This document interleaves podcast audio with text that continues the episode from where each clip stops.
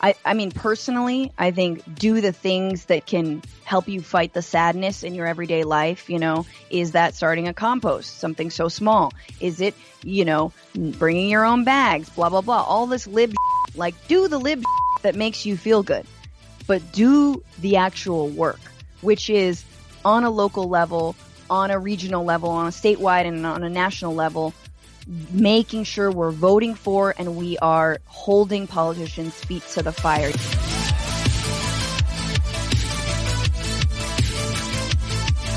Uh, welcome, Francesca. Do you want to give a quick introduction to yourself and what do you do?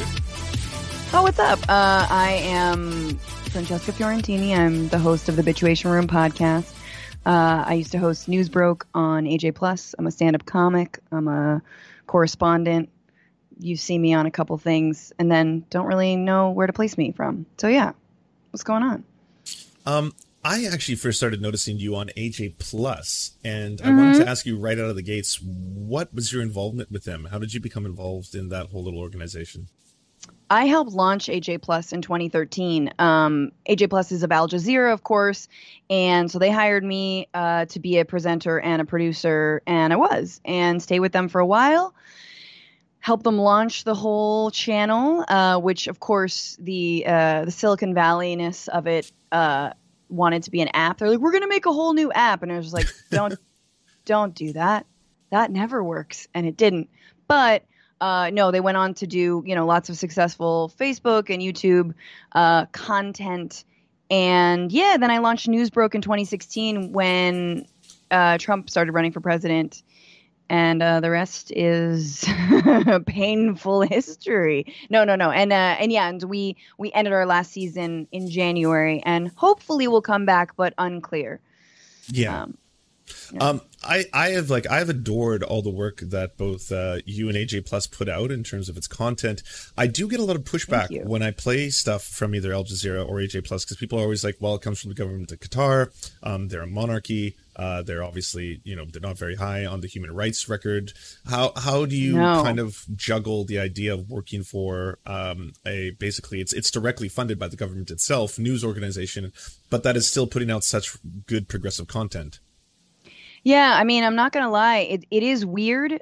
I think the difference is that I have never had any anyone tell me what I could and couldn't do and say, and so I have, you know done a lot of like viral videos on socialism and you know uh, breakdowns of you know white supremacy and all kinds of stuff that like even a few years ago especially around like anti-capitalist ideas you know you don't you didn't really see much of it. People don't really say socialism openly. Um, so if i felt like i was being steered to not say or to say something i would definitely have bristled more um, but look, Al Jazeera is an award winning international news organization. Like, I, I repeat this a lot, but it has won Peabody's. You know, it's done incredible documentary work. Um, and it's, you know, look, Qatar is a country that sees Al Jazeera and media as like its version of soft power. You know, like they don't have t- tanks and guns and and they don't have they're actually very isolated in the Middle East right now because like mm-hmm. the Emiratis and the like the Saudis hate them because they actually like you know speak critically about those countries. So it's and a fairly geographically small. It's really small too. It's like it's a really oh, yeah. teeny country. Yeah. Yeah, yeah, yeah. Al Jazeera means peninsula. So, like, I'm not going to stand by and say, like, everything the Qataris have ever done is what. No. And in fact, you know, Jazeera covered a lot, especially when it was related to the World Cup and the building of the, the stadiums there. Jazeera covered that. But I definitely am not like, there are lines I wouldn't cross. Like, to be honest with you, I do think that Russia Today, RT, is a propaganda outlet. I know people differ on that uh, I would never work there. Uh, they have a line, I think, and they're not allowed to cross it. You can critique U.S. military policy all you want, but the moment you talk about like, well, Russians did invade Crimea and like mm-hmm. annex, you know, then it's like no. Um, so yeah, so but look, hey, uh, get your money, y'all. I don't know. I I just have certain lines, and so yeah, that that it, it's luckily Jazeera puts out a lot of good material and does not clamp down on the shit that I say, although doing comedy for Jazeera is it's been fun. It's been funny and and interesting. And so like there are jokes that people don't get, and so when you were, and it's like, so I think like there's been moments of like that. I can I can speak to one, but but uh, can, you, can you elaborate? Because I, I I didn't even know they had a comedy division. Well, so I was the comedy division. So Newsbroke oh, okay. is the comedy is the news comedy show that I started off of AJ Plus. And my favorite thing, so okay, I take it back that they've never said anything that we couldn't do. There was one thing that they did not like because, of course, you know, Qatar is a Muslim country. Uh, worked with a lot of Muslims, Middle Easterners, um, good homies, and depicting any prophet is not okay, right? That is, you know, you cannot depict Muhammad. Well, that also translates to Jesus. So in 2016, we used to do sketches, right? And we put this out, and then they were like, okay, just don't release it on YouTube, but we'll be fine. You already put it out. They didn't like censor us uh, after the fact. They were like, just don't don't draw attention to it. But we did a sketch where it was like it was trying to elaborate how third parties in this country are fundamentally effed from like jump because of the way our two party duopoly works and how you're always going to be a spoiler candidate, even though a lot of the lies around Nader did not bear out and are not true. But still, it's incredibly hard, right? Um, and so we did a sketch where Jesus comes back to Earth and starts running for president as a third party candidate. and he like hang glides in and he's like, I just, you know, want to be the leader. And the right is like, look, I love Jesus and hope to walk with him in the kingdom of heaven one day, but right now he is messing things up for Donald Trump. Like she's like, Jesus needs to not run as a third party. And then the Democrats are like the same thing. You know, Jesus was a socialist. He's great, but you know, um, statistically, you cannot win in this system. So it was like, it was so funny. And they were like, they were like, oh, but you depicted a prophet because Jesus is a prophet in Islam. So mm-hmm. you depicted a prophet. Don't do that. Um, so we couldn't. And this did not. That wasn't like a not call. It wasn't like hello, Francesca. This is uh, the emir of Qatar. Uh, no, it was. I wish, dude. I fucking wish yeah. I had a line. No, no, no. It was more like okay, slow the roll. Don't put it out because you know you're depicting Jesus. Blah blah blah. Mm-hmm. Um. So yeah, it, it, there there had there that was one instance that I can remember. What did you guys end up doing with the the, the clip itself? Like, will it ever see light of day? Is it a Patreon exclusive? yeah, it really should be. Um, I think it was out on Facebook. Facebook. I couldn't remember if it's Facebook or YouTube. It should still be up. Um, it's like a whole explainer of third parties in the United States as part of our Newsbroke show, and then ends with that sketch. So I'll find it. I'll dig it up. Um, before I get into geopolitics a little bit, because I know you're obviously very well educated on those topics, I wanted to concentrate a little bit locally. Um, mm-hmm. Ask your thoughts first off on the 3.5 trillion dollar uh, bill that Chairman Sanders just pushed through the Senate. Apparently, I'm hearing this is some some good news for a change that uh, that I can start a show with. Dude, I've been working on my I've been working on my merch for my podcast all day, so I haven't even tracked this. Do we actually have we done this? Did they not take recess yet and they actually fucking did this? Well, I don't know. I don't know if it's a done deal yet. That was one of the first headlines I saw when I woke up. I've got the article up. Uh, I was going to pull it together. But this is great. You know what's more important? Let's talk about the merch. What can we expect and uh, when Yo, honestly, if I had 3.5 trillion dollars to do merch, I'm just saying. Um, no, uh, I've got a couple of t-shirts, including uh, Frantifa, which is my squad uh, a nice little Frantifa flag with the Antifa flag backwards, so it's an F. It's very cute. Um, shout out to my designer Marissa. But yeah, no, That's, I think that sounds that sounds delightful. I'm so sorry. Really I'll cool. just I'll just read you the headline here. Without Please. single GOP vote, Senate approves 3.5 trillion budget blueprint. Senator Bernie Sanders slammed Republicans for complaining about Democrats' use of budget reconciliation, noting the GOP recently used the same process to force through massive tax cuts for the rich. Yep. So, um, it, it seems it would appear perhaps like uh, the good thing is happening. I don't know. I'm not. I'm not used to potentially good news coming out of the United States uh, of of this magnitude, but um, Bernie Sanders lost his fight to be president, but now he's written a budget that could secure his legacy. you know, some of us want to be rappers, some of us want to be comics, some of us want to be, you know, whatever, like a figure skater. Others of us just want to write a budget that will yeah. change the fucking world, bro. what if that was your legacy? they will remember the budget. Uh, look, we'll see, right? I mean, here's where the rubber hits the road on all this bipartisan BS, which is Manchin and Sinema, you gotta vote for it. Chris mm-hmm. Coons, you gotta vote for it. All mm-hmm. of these senators, middle of the road senators who are like, Bernie snuck in the $15 minimum wage that I definitely don't want. You know, all these senators, they're gonna have to show the F up and vote for this. And then we're gonna get Kamala Harris as the tie breaking vote. And look, I am not a girl boss, yes, queen, you know, sort of simple feminist, but I will say it is it will be and it is very satisfying to watch Kamala Harris, Vice President Kamala Harris, cast that tie-breaking vote to do something unprecedented and, and wonderful for the mm-hmm. fucking people. Mm-hmm. I'm excited for that moment. I doubt if we'll get that. I like I'm I'm still dubious because again, like with everything, um, you know, don't get too excited because you're probably going to get disappointed but also fight cynicism. You know, it's a it's a weird balance. But yeah, it man, is. I mean, 3.5 million is a bit a trillion, right? Yeah, trillion. It's huge.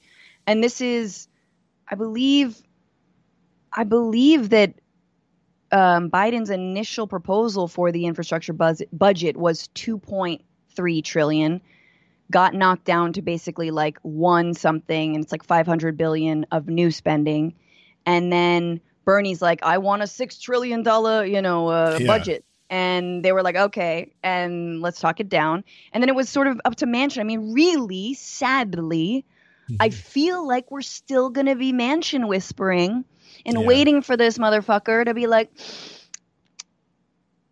yes, you know, or like, yeah, you know, wait know. to see if he's like getting his he and his daughter's like pockets are being lined enough so that they can like go with this or not. And it's just like do we need like a West Virginia carve out where we're like, and everyone gets a puppy in the state and everyone gets a free massage? Like it's like that. How much do we have to fluff?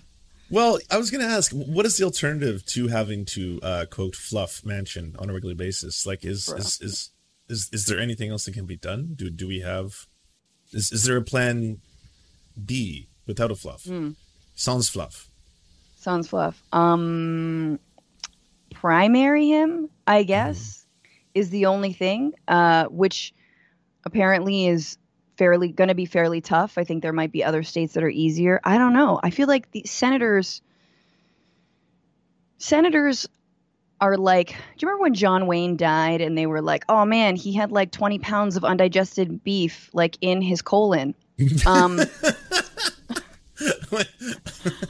I feel uh, like if you didn't know that, now you do. Uh, it was more. It was like something roughly okay, around that. Okay, I, I, I heard like... Elvis. I heard Elvis died on the toilet and he shit himself. And yes, there was a lot of food that that worked his way through. I did not know that about John Wayne. I, about, I, yeah. I did. Oh yeah, Elvis did die on the. Did you say turlet? What is that? Uh, that's that's how Elvis pr- pronounced toilet. I thought near the, okay. the, later half of his life. Yeah, turlet. Yeah. Mm-hmm. Um, yeah. So anyway, I do feel like senators in the United States are a little bit like undigested beef, just clogging up our political system, and they ju- they just hang on forever. They never mm-hmm. leave. Mm-hmm. I'm, you know, you're in California. No, I'm Canadian. No. Actually, I'm even worse. Oh, fuck yeah, yeah. dude. Um, yeah. I'm sorry. I should have known that about the show I was about to guest on. Um, it's all right. Our audience is mostly Americans, so you're still speaking to Americans. Yeah. It's, it's all, no wonder you're so nice. I was like, why are you a nice? Why is Lance nice? God damn it. Um, no, it, yeah. It, you know, look, I'm in a state with Dianne Feinstein. She is old as mm-hmm. time. Mm-hmm. There are like, there's sea turtles that are younger than she is. True. Um, they, or the you know, or the and, federal courts, Supreme Courts, like lifetime appointments for people who will be making the laws of the land forever. I just it I I don't understand to be honest with I know, you. It, I know. it doesn't make sense. I know. So so I just feel like you know senators are very hard to replace and i think they usually sadly are the you know they're funneled up obviously from congress which is good or bad except for the president. Oh man, you can be an American president and have no political experience. You just you just come in and blindside the nation and like whatever. Oh my god, you sell supplements on like the home shopping network? Cool. Be the president. Like you every, literally everyone don't need probably thinks you're talking about trump but she's actually talking about reagan just so you know. Yeah exactly. You heard yeah. me. Uh you you felt that. Yeah no exactly. It's like but um So I don't know in terms of Manchin. Obviously, it's more than Manchin and Sinema. Like I mentioned, Chris Coons. There's a number of other centrists that I I'm forgetting at the moment on the Democratic side. But it's basically a test of like, are they going to stick together? And here's the thing: like, I think progressives are gaining power. I do not believe they have the power that some folks think, which is like they could do Medicare for all tomorrow. Why won't they? You know, just and I, I don't know why that's a wizard voice, but I don't think they have the power, but they do have the clout and they're gaining because progressives do vote as a block and they're they've they have supported someone they disagree with like Nancy Pelosi for speaker. They've supported these bipartisan efforts. They're not withholding their vote because they understand if they do, people will literally die. People yeah. are going to, you know, be displaced from their homes. They're going to fall into poverty. That doesn't mean they sacrifice all of their dem- their progressive principles and they don't seek to make things better, but it's like progressive Democrats always get so much shit, but they've been on board with the Democratic agenda. Oh, well, Bernie wasn't a Democrat. Yeah, but my man's been on board and fighting for the Democratic agenda for a long time now. You know, and so it's like you there's always this like are they really interested in unity? Well, guess what? They're the most reliable votes on an infrastructure package like this. Mm-hmm. They're the most reliable votes. So you tell me who's more, you know, like, and who's lacking unity, right? But the media, of course, is like, well, Sinema, Sinema's a maverick and Manchin's a maverick. And how do we just like, you know, get them on board? And you're like, why don't we just call them what they are, which is disloyal and, yeah. you know, the same way you throw that shit around when you're talking about progressives. Mm-hmm. I couldn't agree more. Actually, that's a good segue into my next question, being that like there seems to be this rift right now, especially amongst different factions of the left, that we should be attacking the squad for not standing up to uh, their proposed values. Right? Were they not going to get in there and push the communism button as soon as they got into power? Never happened. Never pushed the button. I'm still waiting. Okay. Um, and at the same time, there are times when, in, as an outsider, I'm sitting there being like, the eviction moratorium is coming up rapidly. Who's the only person camping out day in and day out? It seems to be Cori Bush the one that so many people seem to hate at the same time. Now, from my perspective, I think that it would be more effective to have more left wing and even further left wing people in positions of power within the Democratic Party because I don't I just don't see this third party working in the US just yet and I have seen some good changes come from progressives being in those positions but I want to know your thoughts on that because I know that's a very contentious issue right now. I mean, look, one, I think it's understandable that people are frustrated and um but two, I do think that that anger at our only allies is very misplaced. Look, I came up in a time when we had nobody. Nobody. It was like Dennis Kucinich and no one. Like no one was speaking out against the Iraq war in Afghanistan. Okay, Barbara Lee. Sorry, Representative Barbara Lee. Yes, was one person. Bernie Sanders, two, one and a half, two people. That was it. There was no Gravel, AOC, Gravel, Ilhan maybe? Omar. Yeah, Gravel. But it's like no one actually captured the imagination of young mm-hmm. people the way that Bernie was able to, and that the way that AOC, sorry, AOC and Ilhan Omar and Rashida Tlaib and Ayanna Pressley and Jamal Bowman and all of the other squad members have been able to capture young people and not just young people, young people of color, young immigrant, American immigrants, right? Uh, or American from immigrant backgrounds, uh, African Americans, like just capturing that energy. No one had that energy and no one was saying the t- kinds of shit that we're hearing these folks say, even just uttering them even just putting daylight, let's say in the most Moving the most sort of third rail, which is machine. Thanks for being hey, awesome. we, th- we should rethink our relationship to Israel. The United States should re- rethink our relationship to Israel. What's happening in the occupied territories? Excuse me. No worries. Hey, our, not even not even rethink our relationship that, to Israel. That the words that were coming out of some of the the politicians' mouths, I was like, I never thought I would hear the words apartheid being said out loud. Yes. The, like, like, uh, like the. I was like, this is un, unheard of, unprecedented, even. You know, so th- yes. so that is a refreshing thing to see uh, in terms of change. Yeah. So uh, my my view is it is understandable people are upset. I also think that the reality is um, that politics take a that the actually the political process is fucking bureaucratic It is boring. You have to memorize and know every single inside and out. Like I remember when there was like a vote for the, you know, um, the American Families Plan. It was like, should they or shouldn't they vote to continue the discussion on the on the minimum wage? They betrayed us. It was all this procedural bullshit. The filibuster is procedural bullshit, right? And all of that is to obfuscate progress. That being said, there are current procedures and there are ways that and there are ways that actually we can actually win. And I do believe that we should be strategic. Growing the ranks of the progressives in Congress is really, really crucial. But also, if you think that like if you're like nah they're all sellouts they're all whatever we i don't like that you know it's boring it's too procedural it is you know it's too bureaucratic that's fine but then i think joining serious outside pressure groups and honestly i don't mean um, groups that will prop up um, conspiracy theorists and sexual uh, predators or sort of folks who uh, like to fluff right wingers. I don't mean those folks, but real serious efforts um, from the National Nurses Association, from what's going on here in California, what's going on in New York to actually get Medicare for All passed on a statewide level first, which is truly how we should do this. Um, but I think we it's difficult when you get radicalized. I've been there. You get mm-hmm. radicalized and you're like, "Man, I want change tomorrow. Fuck this." Like you wake up to the fact that capitalism is killing this planet and it's like, you know, you feel like you're, you know, you you're born anew mm-hmm. and mm-hmm. you want change immediately.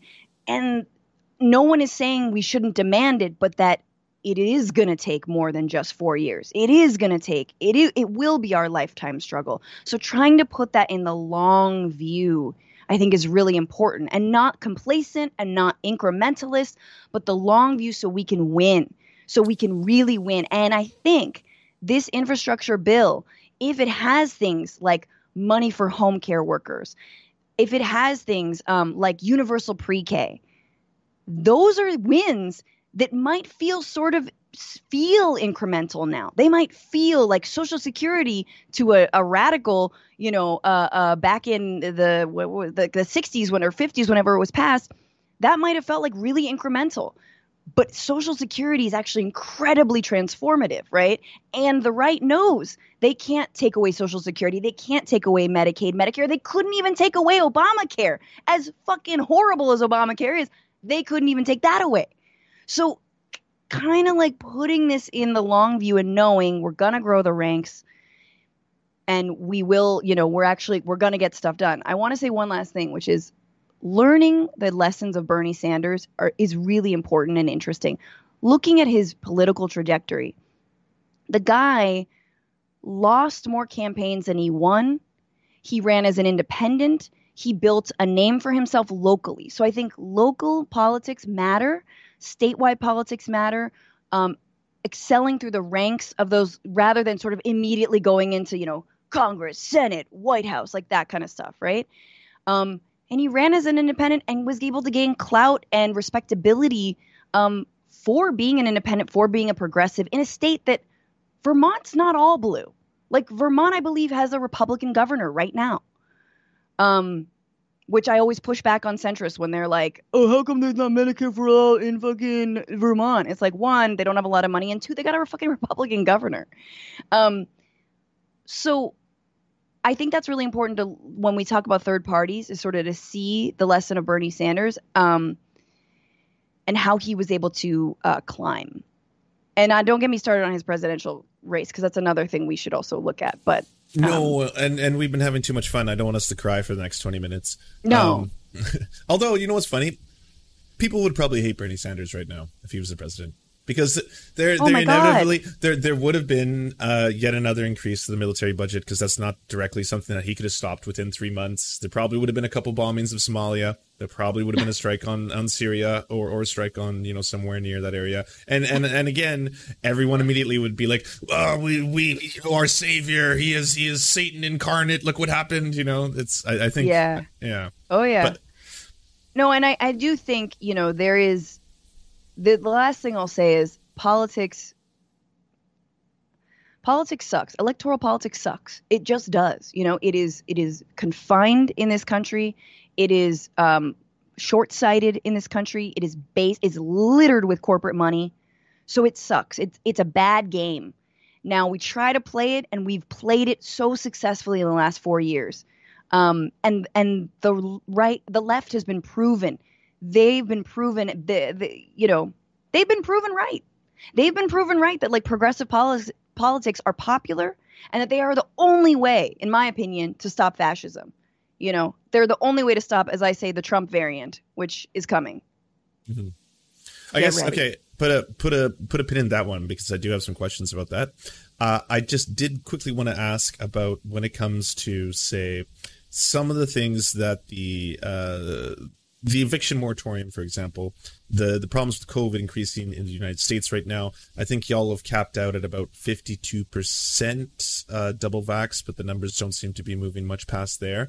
What are your thoughts on the proposed uh, vaccine passports? On the idea of um, only allowing travel if you if you're fully vaccinated? Uh, of uh, what some people are calling the new form of apartheid in restaurants and oh nightclubs oh by only allowing people in there if they've had uh, certain kinds of uh, vaccines. So could you could you give me your thoughts on that? yeah. Um, look, I think it'll make I, I think it will really make flight attendants' jobs a lot easier if we allow vaccinated passengers on only. They won't have to duct tape crazies to their seats anymore. Um, I think that will really, really help. Seriously, though, they, and apparently there was a recent study that was like, what would get make you get the vaccine? You know, would it be not being able to go to a restaurant? No. Would it be not being able to go to a bar? No. Would it be not being able to fly? Yes. Right. Which a little bit re- is a little bit of a reveal of the kinds of people, not all people, but some of the people who absolutely have the privilege to do things like fly a- mm-hmm. around. Um, and who are still resistant for whatever blog posts they read or whatever fucking Instagram post and they like. That's not new, by the way. We've been doing this for years. You know, like yeah. the yellow fever has been a thing. You need a vaccine before you can go to certain countries, or you will get very sick. Yeah, one hundred percent. And and I do think that and and maybe this is because of the way you have to campaign as president, but I do think that Biden missed an opportunity to also instill, especially when he won, a certain amount of gravity. Like yes, there was the you know floating of the candles for all the you know 500,000 people who had died at that point, which actually to be honest with you as someone who lost their uncle to COVID, like that didn't mean nothing to me. It was like, "Oh my god, we live in reality." But the idea of like we've got this solved. Oh my god, we, we got that Pfizer and the Moderna J and J. We're all just gonna love one another. We get we're strong and we're gonna murr murr. It's like no, we're still in uncharted territory. This is still unprecedented. We still need to take care of one another, and it is up to each and every one of us. Like that kind of like like war mobilization talk was not really there. It was much more like, ah, we're gonna solve it. You know, well, by July Fourth, you'll be cooking dogs with your auntie, and it's like, no, auntie doesn't want to get vaccinated. Like, um, uh, uh, so, so, you know, it, it's tough, but it, it is also, you know, God, my God, what a what a reveal for how when you obliterate the social fabric of a nation, when you allow corporations to feast on the carcass of what was once was a social state safety net uh, you dissolve any idea of what a community is and what a country is, right? And I don't mean a country yeah. in the negative. In fact, the only way that America knows how to behave like a unified country is for the most egregious acts like going to war. So maybe we should think about that a little bit yeah, more. What does that What does that tell you? It's it's also wild how it just kind of showed us how we were classified by, uh, sorry, stratified by class so much. I had like I had the most liberal of friends asking me like, uh, Lance, why is it that disproportionately uh, Indigenous Canadians, uh, Black Canadians, uh, Hispanic Canadians, and in the same thing in the U.S., you know, Black Americans, Indigenous Americans, Hispanic Canadians, why are they all dying at such higher rates? And I was like, well, you understand, like the, the, a lot of these are frontline workers. Uh, we've actually stratified our society based on made up nonsense, which is yep. race, which doesn't exist, and and it's very historical and systemic and institutional. And here's okay, well, yeah, here's here's a long conversation for you. No, yeah, and I think that the other thing about that and what's so annoying is oftentimes the media and even the left will say working class and they code it and they sort of mean in their minds white people. Mm-hmm white people are not the working class. like they make up some of it. Yeah, they can be in the working class for sure. They are in the working class, but yeah. disproportionately people of color make up the working class, right? And so like this is something we have to keep remembering as we devise and develop our leftist politics um, to be multiracial, to be anti-racist, and how that is actually very radical and is part of an anti-capitalist and a socialist vision, in my opinion. Um, so but yeah, I mean, it, and and what is what have we emerged from this with? Like, I think the infrastructure bill is important for sure. We need to pass the PRO Act in this country, which would yes. protect unions and help unions actually form. We yes, we should have raised the minimum wage to fifteen dollars an hour, um, but hey, that's a little too radical for some people in this country. But you know, all all I like ways... that it's happening on its own, though. I like that all of a sudden Chipotle is like, well, we just can't hire anyone, so maybe living wage is a good idea for the first time totally. ever. Sure, let's try it out. Absolutely, and like, and and the other reality is like you have to those jobs should be treated like long-term jobs and they're not right they are treated like oh this is a stepping stone well not for a lot of people that is their job day in and day out and they work there for many many many years that's how they're trying to support their family. Like, oh no, they'll go to college and then uh, you know, not get a job and then, you know, start an OnlyFans account and then it'll be a whole thing. I was like, no, they, this is their job. And if we have a huge service sector, like, oh, no, we don't make anything anymore. Well, our service sector is gigantic. Um, then we need to actually start treating those workers as not summer job workers, but as this is the working class, you know? Um, that though these places, these you know are, our sites of struggle and our sites of work and and i think a lot of folks are it's dawning on them man we've got a lot of work to do when you think about that you're like oh god we have so much work to do but it's the one place if we can give biden any credit to be like oh oh this guy gets unions okay it doesn't feel just like lip service uh, and mm-hmm. we'll see right if he's going to be able to put the squeeze on his centrists to actually pass something like the pro act yeah but the guy, when this Bessemer vote was coming down, and Biden didn't know which way the Amazon Bessemer vote was going to go down, right? And obviously, there's a lot we could talk about within that. Mm-hmm. But he still, without openly putting the presidential weight behind those workers, he did. He essentially was like, all workers should have the right to unionize. No corporation yeah. should stop it's, them from doing so. It's illegal to try and prevent it. Like the, yes, I think those, he, he, used those terms. It is illegal to try and prevent workers from unionizing, and it is, and and it should it should be something that most people are aware of. I think it's the same thing of when like a cop is arresting you. A lot of people don't know their rights. If he's like, "Hey, can I look inside your pockets?" and you're just like, "Well, sure, I'll, whatever you say. It's, help yourself, right?" right? And it's like, right. well, you have to ask, "Am I under arrest?" No, then I'd like to go about like about my way. Then you know, like totally. you have to you have to teach people that. Um, you you had a really good point in relation to the fact that when you learn about all these systems, how they work, capitalism, etc., you probably just want to like change it so you're not a part of the machine anymore. But when it comes to the uh, the IPCC report that came out yesterday, global Oof. warming is obviously at the front of everyone's mind, and it's just the existential dread that continues our doomerall and our addiction to that substance.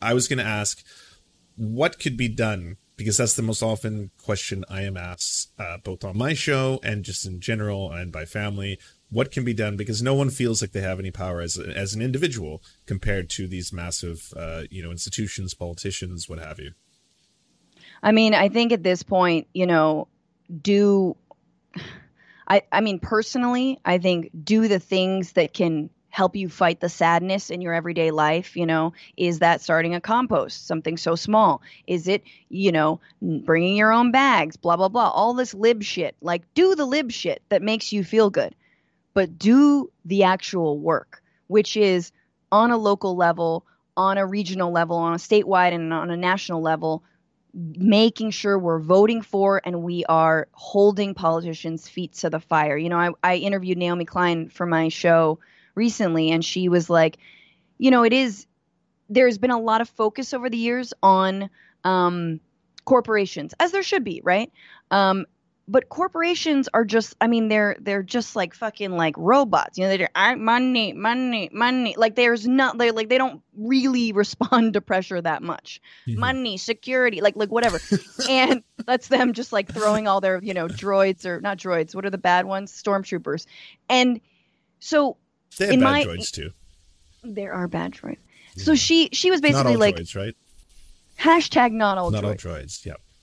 Thank you. But she she definitely was like the amount of mobilization, the the pace that it needs to happen in, the money that needs to be put in there, uh, can only happen through the government. They can only it's the only money the the kind of money that only governments can wield. So whether that's a local, state, you know, federal government, that's what we have to do is keep on calling our elected officials, which I know feels so whack and feels so meh, but do it and also like do things that help you fight against the sadness. And that could be you know, I get so much out of going to street demonstrations. I love that shit. I love making a sign. I love chanting. I love Same. standing by the dude with the boom box. Yeah even that when you're like uh, you could be at home and be like street demonstrations don't change anything it's like no they do actually and they give us a sense of solidarity and like what we're actually fighting for um so i think it, it there's a lot of that i mean i'm yeah it's it is devastating it's it's upsetting right now and uh man i wish the ipcc had some sort of like enforcement body i mm-hmm. asked the head of the ipcc in 20 18, 17 when COP when the COP 39 or whatever the hell it was. Now I'm just forgetting numbers. Um, during the Paris Climate Accords, I was like, so if a country doesn't comply with your recommendations, can you just unleash the monster that's under the Fukushima Daiichi power plant? like, the kaiju. Just, exactly. can you just unleash that on the countries, you know, to like make them comply? Oh, that would be um, so based. Oh man. and I feel like we need a mon. We need some sort of monster to be like, you know, just like to rip out, you know, fossil fuel pipelines and shit. Rah! I would love that. That's I'd pay to see that. Um, but you know, and, and in terms of Biden, let's say, let's call it what it is. The the thing that he's fucking up on is around the fact that he stopped the Keystone XL pipeline and then approved Line Three, which is also a tar sands pipeline. It's like, what are you doing? This is the same th- shit. It's just got a different name. I mean, I can only take a little bit of solace in the fact that he really fucked over Canada by doing the first one. So, like, thank you for that one. but um, in terms of the second, yeah, it, it is monstrously hypocritical. That's the reason why I keep thinking what needs to be done in terms of immediate action? Because like i've seen those reports that say if we plant 300 billion which doesn't sound like a lot of money in terms of what we spend money on already 300 billion dollars worth of trees globally we'll buy ourselves an extra like 20 to 30 years you know um uh, crazy. before we hit that like 1.5 and then we pull out of afghanistan and i look at the numbers and it's like well the taliban took back over in the span of two weeks and that was what like 2.6 trillion dollars that it cost for the right? so like it, it, seems to be like maybe is it just like on you like for for you and me for example for like opinion pieces pundits on the internet um is it is it on us to tell everybody maybe you should resort where you want your priorities to be in your government or, or how you want to be reflected because your dollars are either going to a giant weapons machine or they could be going towards keeping us all alive in the next 200 years? Do you mean like t- tax resistance uh, or just like what well, we support? No, no, no, not necessarily tax resistance in terms of our representatives, right? Like, I, I, I, even Bernie Sanders, I didn't find was someone who was coming out and saying, you know, like he would, he would critic, he would critique the the military industrial complex, but I've never heard strong language like we should nationalize Raytheon or we, we should yes. stop the, the arms sales yeah. to, to, to countries that, that are bombing Yemen on a regular basis. We should end all of our military support to Israel, even though we signed that like 2016 10 year pact to increase it or sorry to have 3.5 what is it billion dollars per year in military yeah. aid. Yep. You know, no matter, no matter no, what's and- happening no, for sure. I mean, it it is it is about money and it is about priorities. And for example, you you know, look, we already have farm subsidies in this country in the United States. We already have fossil fuel subsidies in this country, right? I can't believe we're fucking subsidizing a death industry. I know you were talking about the military, which has its own carbon footprint. But what if we took the farm subsidies and the fossil fuel subsidies and we're like, look, you can have a farm subsidy, but you have to create a regenerative farm you hmm. cannot mm. plant, you know, monocrop because monocrop will kill soil. Soil absorbs carbon. We need that shit. So you need to get good soil. You need to have a, you know, a diversity of crops and then you'll get the subsidy. And the same, you know, look in California there's like, you know, there's a tax break if you have an electric car. That helped me a lot. Mm. Like I I use that shit in a heartbeat. And it's it is about money. It is about incentives. Look at the vaccine. People got a hundred dollars for taking the vaccine. We would have been vaccinated. We're stupid Americans. Um, but I do think that it is about that priorities and about money. So yeah, it, you know, uh, we have a lot of farmland in this country, and I do think that that farmland could be turned around to actually, you know, combat the climate crisis rather than perpetuate it. Yeah. Um, in the the final minutes that I have you, I do want to ask about that pin that we set and your fear of the 2024 elections. I'm going to just say right out of the gates, I think it might be a bit of a lefty thing to think that uh, the Democrats are about to get completely smoked in the midterms. I well, I just I'm not as cynical as that. I think they may lose the Senate because the Senate is already so like tenuous, right? It's it's a tie with with the tiebreaker being uh, you know the vice president. I, I, think they could probably hold on to the House, but I'd love to hear your thoughts. But also, who do you fear is going to be the next big Trump to come along? Because I, I also feel like the GOP is so strangely fractured now. They, they become the yeah. party of Trump, but they become the party of Trump with someone who is such a toxic candidate who's embroiled in so many of his own problems, right? Yes. Um they're trying. They're trying to see who is going to emerge from all of this. I mean, and it seems like maybe fucking Ron DeSantis, even though he's overseeing massive amounts of COVID cases and deaths and like, you know, not allowing children to um, wear masks in schools, making sure that that doesn't happen. Um, and yet, that's what the GOP loves. They love death and, you know, just, ooh, bring it. So Ron could be it. Uh, in terms of like a, who's the Trump variant, if it's not Trump himself, I hope it is Trump himself because I do think he will lose again, but I am not comfortable saying that. I do think he will lose if Democrats fucking, you know, throw in the towel on this and don't do things like pass this infrastructure budget, you know, reconciliation plan, um, and don't start touting the shit that they've done. Look at what we've done. Let's talk about it. Did you get a child tax credit? Yes or no?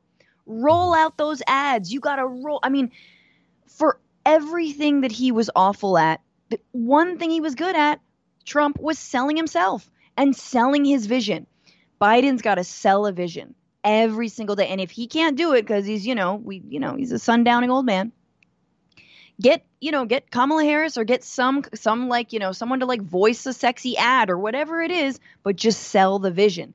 Um, the other thing I'll say is that like, if Demo, I don't think I am an internal optimist and also not like super up on every little detail. So like other people might see the writing on the wall for Democrats. I don't see it. Um, but I hate the way our media is like, well, it always flip flops after a president's won in the next two years, you know, the next term. And then there we go. And we just ping pong until the apocalypse. I think that we need to break that narrative and definitely um, Democrats need to not sort of buy into that self fulfilling prophecy that this is the way it's going to go. And leftists need to not buy into the, ooh, I can't wait for this shit to blow up in Democrats' face. Oh, there is a that there's a part of me that is like, do I really do wish it blows up in their face? But I know we cannot afford that. Uh, and no, we meaning not. the most vulnerable. Yeah. Um, well, it's like I, have seen people online who always tweet, and this is obviously kind of the LARPy online left that is like, when is sure. the U.S. empire going to crumble? When will it fall? And I was like, Okay, do you know pragmatically what that means? That means uh, millions of people will die, millions of people will starve, and on top of that, the global economy will utterly collapse, leading to right wing governments propping up all over the place, wars, drought. Like, it's not as simple as just being like, you know, end blank and everything is. Yeah. It's, this, it's the same problem with them wanting, you know, AOC to push the communism button, which I, I still wish she would. It's there every day. It's right there. Just push it. Every day she wakes up and has the communism button. Well, the other thing I will say is about that is like being useful, right? Is it mm-hmm. what do you think that what Marjorie Taylor Greene is doing right now? She's been stripped of all of her roles on any committees. So she she probably if she were to propose a piece of legislation, which I know she has, it's probably like put Nancy Pelosi in a circus tent and throw, you know, I don't know, whatever the fuck it is. Who's gonna back that? I'm she could get like, you know, 10 congresspeople to back whatever plan she's got. That's not going to pass muster.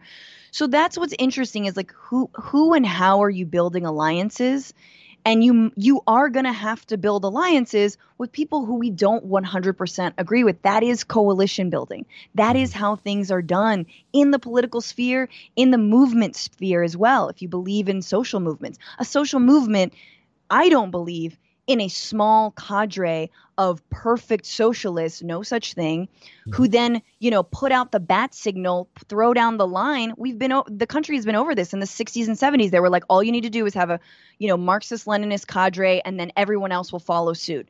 No, it didn't happen like that, and it will not happen like that. I believe in a very much a democratic, a coalition of different political stripes, different stripes on the left, everything from anarchists to, to, to Democratic Party. You know, like let's let us build that kind of coalition that isn't stupid about electoral politics, meaning they don't put all their eggs in that basket, but they don't put no eggs in that basket. Um, mm-hmm. That understands that arc of change. And so someone like AOC is trying to as much as she can because man she gets shit on by democrats like hakeem jeffries representative hakeem jeffries and other centrist democrats all the time yeah. right? But she's trying to stay around and not be irrelevant to the political process like someone like Marjorie Taylor Greene is. Yeah, no, I completely agree. Um, I had a couple questions from the audience. Do you have time for one or two? Hell yeah. Okay, sweet. Um, one of them is uh, to Francesca. How can the left form a robust international politics? Uh, can we approach the notion of the act of interventionism and uh, does withdrawal not entail anti-imperialism at all? Does withdrawal? It's. I'm sorry. I'm. I'm trying to. I was trying to. I think it was typed a little bit in haste, so I'm trying oh, to okay. to read it out as, as best as I can. But how, how about this? How how can the left form a robust international politics, and how do we approach the notion and active intervention? And that's UN, U.S. intervention, I'd assume. Yeah, I mean, I think the biggest thing for me on this is to um, to not be knee jerk about our politics when it comes to um, foreign policy. And what I mean by that is obviously neither buying into a militaristic right wing, you know, we must stamp out terrorism and the United States is the benevolent, you know, do gooder throughout the world, the world's cop. That's bullshit, we know. But at the same time, understanding that part of the United States' slow descent from its being a hegemon is that there are other powers in the world. Some of them are okay, some of them are pretty unsavory. I'm going to go out on a limb and say, you know, Assad is unsavory, right? I don't I am not of the ilk that my the enemy of my enemy is my friend. So I do think there are people we have to look out for, you know, uh, in terms of heralding them just because they hate the United States. That doesn't mean I believe in intervention, toppling those people at all. It just means my solidarity is not contingent upon if you hate U.S. intervention. My solidarity is contingent upon the people. What are the people yeah. on the ground asking for? Uh, and I think the Syrian people have been very divided, but have been asking for, um, honestly, some of them back in the day were asking for humanitarian intervention. And me as a lefty was like, no, no, no, no. Um, and we don't have to talk about Syria because it's this whole can of worms, but like, Afghanistan, right? What are the people saying? Not Taliban leadership, fighters, whatever, but also what are people saying? And there are, for example, in Iraq, the Iraqi oil workers had a union that was also doing work with some anti-war organizations in the in this country. One that I was a part of called the War Resisters League, and it was not a Sunni Shia, you know, sort of no one was affiliated with any kind of militant movement because it is hard, especially in the Middle East, to be like, how do we know who these, you know, folks are? Like in the Vietnam era, and my mentor Max Elbaum, who's written a wonderful book called Revolution in the Air, where he charts all the 60s and 70s radical movements, United States, amazing guy. He always talks about how in Vietnam it was so it was much easier because the Viet Cong were actually fighting this war of liberation, and um, you know were communists, right? And they were much more in line with some of the left in the United States, whereas in the Middle East, in a lot of ways, especially with the ways that it has been radicalized thanks to U.S. intervention you know, we're not going to ally ourselves with ISIS. We're not going to ally ourselves with like these Al Nusra Front or shit, you know. But there are workers, there are women's organizations, and I don't mean that from an imperial like, you know, found let's go save the women. I mean that from a like broad international feminist way. And I know we haven't seen a lot of those things, but it doesn't mean we can't try. And let's remember that what the 60s and 70s did have that was beautiful was an idea of internationalism that we have long forgotten. Ironic because we live in a completely globalized world. Sadly, for better or worse, it's completely globalized. But if we can remember internationalism and international politics, um, I do think we can build towards something that is from the ground up, that doesn't, that we don't interpret other countries through the lens of our own militarized, con- uh, our dictators, our strongmen, fuck that, right? Yeah. US China relations. We need strong grassroots. And there are organizations that are doing good work, and they're not all imperialists. They're good. Um, they're not all USAID related, that are building bridges between people of China and the people of the United States so we can stop using the narratives that our governments are wielding against us uh, about the other in order to mm-hmm. further control their own populations. Um, I hope we get there. I think that climate change is one of those perfect moments and reasons for us to unite, um, given that clouds really don't respect borders, which is fucked up of them. Um, so you're launching the climate war. Yeah, I'm launching the climate war. What I'm saying yeah. is, yeah, let's launch the climate war. But yeah, the, you know, there's a there's a vision out there. We just kind of have to like make it come true. And definitely, the internet can be a terrible place to do that or could be a good place. You know, I think a lot of folks, I mean, you're from Canada. I think a lot of people that I'm on the damage report regularly. Uh, my show has got a lot of international viewers. I love that stuff. I lived in Latin America for many years. My God, the lessons that Latin America holds for the United States. Um, They're having a lot of great leftist victories too right now in Central and South America. Oh my God, they've got yeah. this socialist Peruvian president who, once again, like I know he's actually he's got some bad things. There's he's more conservative on like abortion rights and and gay yes. marriage. So where have you? Cause I've been saying the same narrative for a while. I've been like I, everybody. I do not endorse the fact that he's apparently homophobic. That he apparently is not for women's uh, reproductive rights and all this kind of stuff. Yeah. But he is yeah. not a fascist. His opponent is a literal fascist, and she's the legacy of a dictator. So I would prefer that he's in power. But I haven't found a lot of direct sources that attribute. Like I, I, I is that I mean, I don't want to throw Alex no, Jones conspiracy I, theories out here. I just, I just haven't seen that um, coming directly from like Telesur, for example.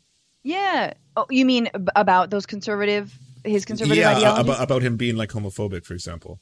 I don't think there's enough good reporting, and I definitely mm-hmm. don't think there's enough good English language reporting on this. And I think he did. Um, his victory was unexpected, mm-hmm. and it it is great. Like I think anything that breaks sort of that stranglehold, obviously the Fujimori stranglehold of Peru is great.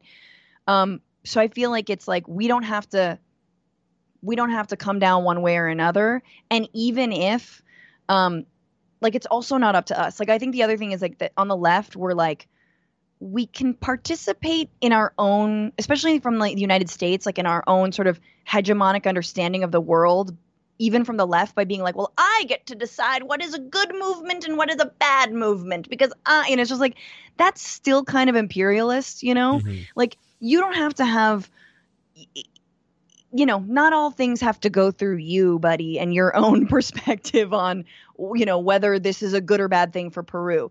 In my mind, seeing the way he has come from the grassroots, he has come from, he is very open about trying to tax the mining corporations, which, spoiler alert, he's going to fail on doing to the extent that he wanted to because Peru is not a rich country and they do yeah. rely a lot on mining. So he can't totally bite the hand that feeds him, which is sort of this you know, it's that it's the double-edged sword of being a socialist in a, you know, second world global south country. Canadian mining too, I should add huge Canadian mine. Sorry. Oh, yeah, we love mining the world. We oh, it's our thing. Yeah. Yeah. Yeah, yeah, yeah. So you know, we will see. Like, I would love to actually go there. I would love to. You know, I, I await. I am not an expert, but I think there are other people I could direct direct you to who could talk to your audience more cool. about him. Oh, I love that. Um, Yeah, I got a bunch of suggestions from a good friend of mine, but so I'll pass those along to you. Because yes, we should totally, you know, consult the folks who know, get some good nuance around this. Um, but is it a break of a, an oligarchic stranglehold on that country? Yeah. Am I for that? yeah. You know. Yeah, I, I would totally agree. Okay, I, I have two super quick questions. Can I throw them yeah. at you? Okay, one of them is, what do you think? Will Biden run again? Four years, or is he going to do what he said before? Come on, man. hey, Jack, and just uh, pass it on over to uh, Kamala Harris. I think he's going to run again. I absolutely think he's going to run again. Um, even though he said he was a transitional president, and I don't, I don't know. I don't know how to think about that. I, I am at once afraid and excited for someone like Vice President Kamala Harris. I mean, I'm excited mostly in a shallow way, which is it's not nothing, but I do think it is limited because she's a woman, she's a woman of color, etc. That being said, she is very much not a progressive. Um, I don't think she really has. She, you know, it's funny.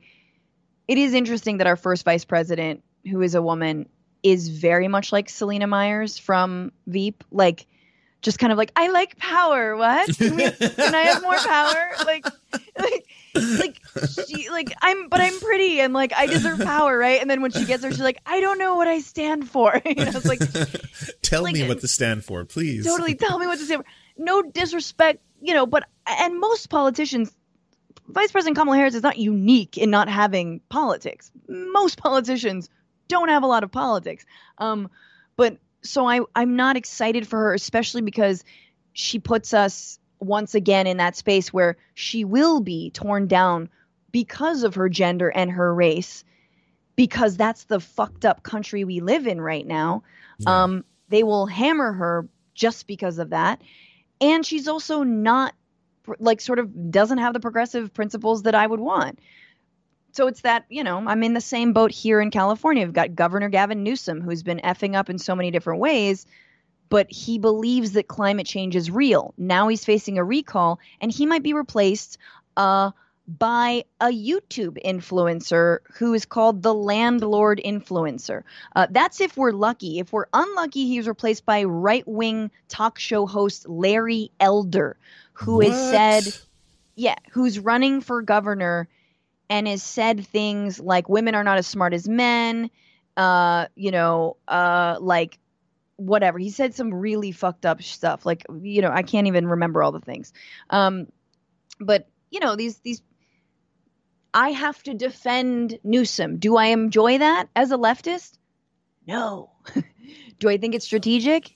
Yes. Yes. Yeah. Um, so, you know, this is this is that world we live in. So anyway, I don't know. I think he I do feel like Biden will not he he's going to run again. He's going to run again and hopefully we can get more done under him. Um and hopefully he'll know how to tout that. Uh, and then AOC can primary Kamala Harris. Which would be glorious. Which would be glorious and probably would be unsuccessful, but you know. All right. My final question um, is I'm sorry to have to do this. It's a bit of a bombshell. I was oh. doing some I was doing some research into you. I was looking oh, at your website and I found a review that is very prominent at the top of the website and I'd like to read it out now verbatim. Yeah. A sublime force of energy, a powder keg of wit and personality the world has been waiting for. Francesca's mum. Yeah, yeah. I don't know if that's an unbiased source, to be totally honest. And you're leading with well, that. Look, um, a review is a review, okay? And so long as New York Magazine's not calling me for the interviews, like, she is a source. Like, just because she birthed me through her body doesn't mean she doesn't like me. You know what I'm saying? Like, she loves me, but she doesn't like me. Mm-hmm. So I mm-hmm. feel like it's fairly neutral. Okay. All right. Well, I'm, I'm glad. That, I mean, that was a huge uh, worry that I was going to have to clear up. You know, Francesca Gate, but we've done it. All right, everybody. It's it's now the scandal is over. We broke and closed the scandal in under one minute. So you're welcome. I helped out. Um, Francesca, where can everyone find you? Why, why don't you drop all your? Oh my god, dude! Plugs. Find me on all the things at Franny Fio F R A N I F I O on YouTube and on Twitch. I stream every Sunday, 5, 8 Eastern. I know that's not enough for some Twitch users, but uh, the Bitchuation Room streams every Sunday, 5, 8 Eastern um, on YouTube and on Twitch and um, on Instagram and Twitter at Franny Fio as well. Thank you so much. This was an absolute pleasure. You're uh, you're really funny. Uh, oh my god. Uh, I thank you for letting me talk. God, I just love the sound of my own voice, Lance. No, uh, thank you, thank you guys, thank you for what you do and for bringing me on and for you know talking to people every day and keeping us company. Cool. Thanks. Let's talk soon. All right. Take care. Bye. Oh, that was awesome. So you've just been listening to an episode of the Serf Times, and if you enjoy it and want to see the Serf Times, you can go to weareserfs.com or watch the live shows at theserfs.tv. And also everywhere social media is sold, basically theserfs.tv, you'll find us there. Twitter.com slash theserfstv, for example. It would also help us out tremendously if you could leave a good review of this podcast if you enjoyed it, either on, I don't know, iTunes or wherever you're podcasting. Apparently it does help, and yeah, we hope to see you soon. To our gods, Xander Corvus and Peyton L. Just, we will build a ladder to heaven to deliver you the daily news. To our monarch, Tom Spiker, we are your most humble of clownish jesters. To our lords, Trevor R. and Alexander Thaler, you have our undying fealty. To our knights of the round table, Nate, that one guy, Hagbird Celine, Matthew Scarborough, Stellar Vision, Ariana McCarthy, Daniel Sutton, Ants are still running the world. Coulter Smith, Tom Groh, Val 9000, Jenna Tal, Quiet 185, Anna Loves Riley, Riley and Anna, Omni, Poodlehawk, The Tim Caucus, Multi Multimondi, Trevor Janis, Lemmy 101, Anthropophojack, Saren 42, Chronic to Hemphog, Catherine, Radical Maniac, Ramon Acosta, Incosin, Violent Orchard, Sophie Baby, Political Puppy, Andreas Chiringuito, Zach Christensen, Josh Mickelson, Todd Buckingham, and Todd Lajeunesse. We shall meet you in the tavern, and we raise a drink, and we salute you.